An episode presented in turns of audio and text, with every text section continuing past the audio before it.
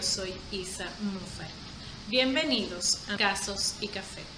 El día de hoy veremos la historia detrás de la película An American Haunting, conocida en España como El Maleficio y en Latinoamérica como Aparecidos. Es una película del 2005 dirigida por Corny Solomon y fue basada en el libro de Brett Monahan el que a su vez se basó en una historia sobre un espíritu que se apoderó de una familia en un pequeño pueblo de Tennessee, el cual se le nombró la bruja de Bell. Este caso se conoce como el primero en el que un espíritu causa la muerte de un ser humano. Si quieres saber más, acompáñame y sin más preámbulos, comencemos. La bruja de Bell. En 1782 contrajo matrimonio una pareja compuesta por John Bell y Lucy Williams. Eran residentes en California. Él tenía alrededor de unos 32 años y ella 17. Lucy provenía de una familia de dueños de plantaciones, adinerados. La pareja recibe como regalo de matrimonio una esclava y su hijo y una dote en tierra de 349 hectáreas. John era reconocido como un hombre trabajador y religioso. Era miembro de la Iglesia Bautista. Algunas fuentes dicen que era liberal y que otorgó la libertad a su esclava Chloe. Otras fuentes dicen que en su plantación, que avanzaba de manera próspera, Tenía varios esclavos, pero que su capataz, John Black, los maltrataba, cosa que no era del agrado de John. En un altercado, el capataz muere, así que la familia contrata otro. Pero a partir de este momento comienzan a irse a la ruina. John Bell y su familia se mudaron a Red River, Tennessee, en el sureste de los Estados Unidos, en el 1803 buscando una mejor estabilidad económica. Chloe, su hijo y su esposo eran considerados de la familia, así que se mudaron con ellos. Para ese entonces, la pareja Bell tenía seis hijos. La familia fue bien recibida ya. Hicieron buenas amistades, compraron un terreno de 90 hectáreas, el cual tenía una casa grande y un cementerio familiar. John se unió a la iglesia bautista de Red River y al poco tiempo fue considerado un líder de la misma. Tuvieron tres hijos más, entre ellos Betsy, la más pequeña de la familia y la consentida de papá.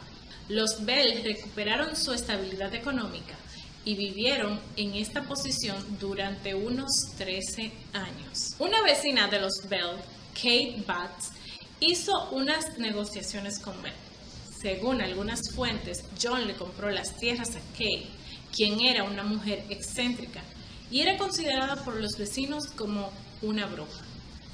Esta se sintió engañada y alegaba que el trato incluía que ella aprovecharía la cosecha cuando estuviera lista, lo que él negó diciendo que esas tierras no tenían nada cuando él las compró.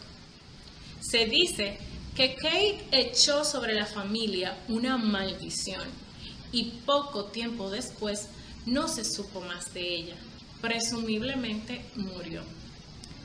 Un día de otoño, en el 1817, John, su hijo mayor, y el esposo de Chloe escucharon ladrar a los perros. Estos se dirigieron hasta las plantaciones de maíz, con su escopeta en la mano cuando de repente de la neblina se materializó una extraña criatura con aspecto de perro y conejo, que se quedó viendo a John de manera fija. Este le dispara, pero no logra pegarle y la criatura se desvanece. A partir de este incidente en la casa de los Bell, comienzan a manifestarse ruidos extraños, de golpes y arañazos en las puertas y paredes. La familia revisa en los lugares donde se escuchan los sonidos en busca de ratones u otro animal, pero no encuentran nada.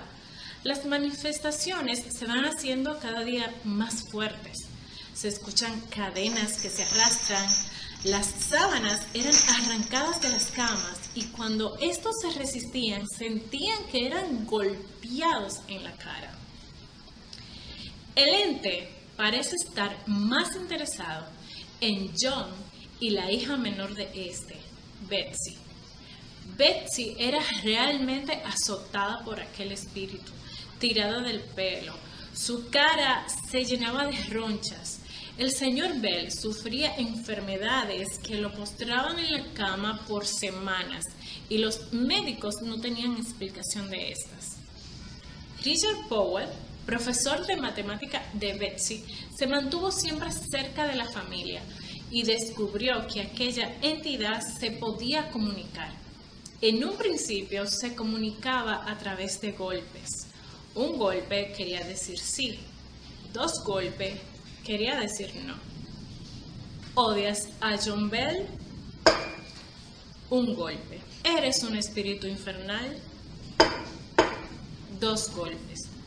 Más adelante, aquel espíritu consiguió hablar.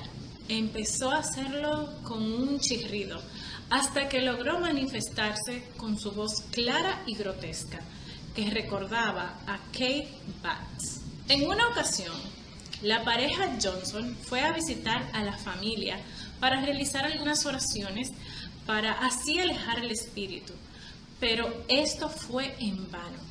Aquella entidad comenzó a manifestarse con más fuerza y se reía a carcajadas y recitaba los versículos que aquella pareja había leído. Contrario al odio que este ser sentía por John y su hija, esta entidad trataba bien a Lucy, la esposa de John, posiblemente porque se dirigía siempre hacia el espíritu con mucho respeto. Cuando se le pedía a la entidad que se identificara, esto era lo que contestaba. Soy un espíritu de todas partes, el cielo, el infierno y la tierra. Estoy en el aire, en las casas, en cualquier parte y en cualquier momento. He sido creado hace millones de años. Esto es todo lo que diré. En otra ocasión, volvió a emitir este mensaje. Soy el espíritu de una persona que fue enterrada en el bosque, muy cerca de aquí. La sepultura ha sido abierta y mis restos esparcidos. Uno de mis dientes se perdió debajo de la casa. Busco ese diente. Otra declaración de la bruja de Bel fue, soy el espíritu de un inmigrante que trajo mucho dinero y enterró su tesoro para guardarlo hasta que lo necesitara. Morí sin sacarlo y sin revelar el secreto, y he regresado en espíritu con el propósito de dar a conocer el lugar. Quiero que Bexibel tenga el dinero. La bruja afirmó tener dos motivos. Matar al patriarca John Bell e impedir que su hija menor, Betsy, se casara con su novio, un chico de la vecindad llamado Joshua Gardner.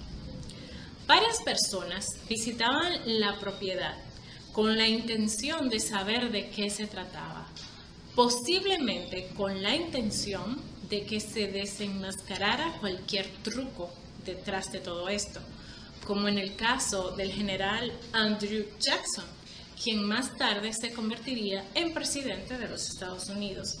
Se dice que vino con un grupo de jinetes para investigar uno de estos hombres aseguró ser un domador de brujas y tenía un arma cargada con una bala de plata. Presumía que podía deshacerse de aquel fantasma.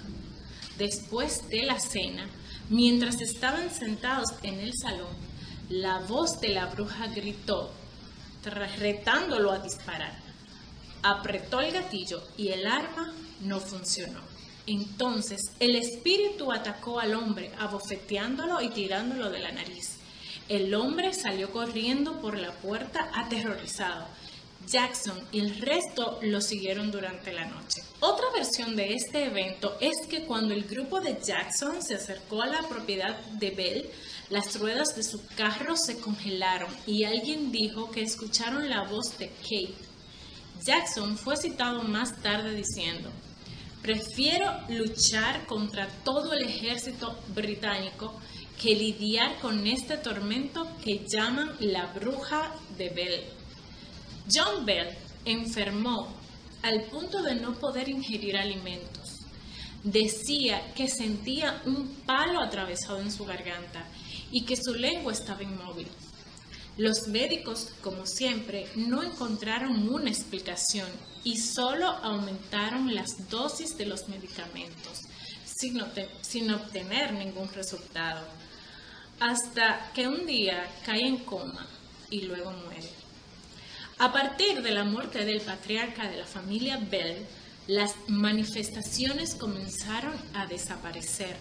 La familia volvió a vivir en paz, hasta un año más tarde, cuando regresó para provocar el rompimiento del compromiso de Betsy con Joshua Garner. Un día intentó ahogarlo en el río y este, asustado, desistió del compromiso. Betsy se casó con el profesor Richard Powell, quien siempre estuvo enamorado de ella y que parecía agradarle a la bruja, ya que mantenía conversaciones con él y éste ya no le tenía miedo. En 1827, en una reunión familiar, el espíritu volvió a hacer su reaparición para asegurarse de que todo estaba como ella o él deseaba y prometió regresar 107 años más tarde. Unos dicen que regresó, que se puede sentir su presencia en la propiedad de los Bell y que no se ha ido jamás. En la película An American Haunting, se hace referencia a que estas manifestaciones eran debido a la memoria reprimida de Betsy, que estaba siendo abusada por su padre. Pero esto no es más que una hipótesis que no ha sido comprobada y que se utilizó como recurso cinematográfico para darle una conclusión a la película. ¿Y tú? ¿Qué opinas de esta historia? ¿Habías escuchado antes sobre ella? Te invito a que lo dejes en los comentarios y si te gustó, dale like.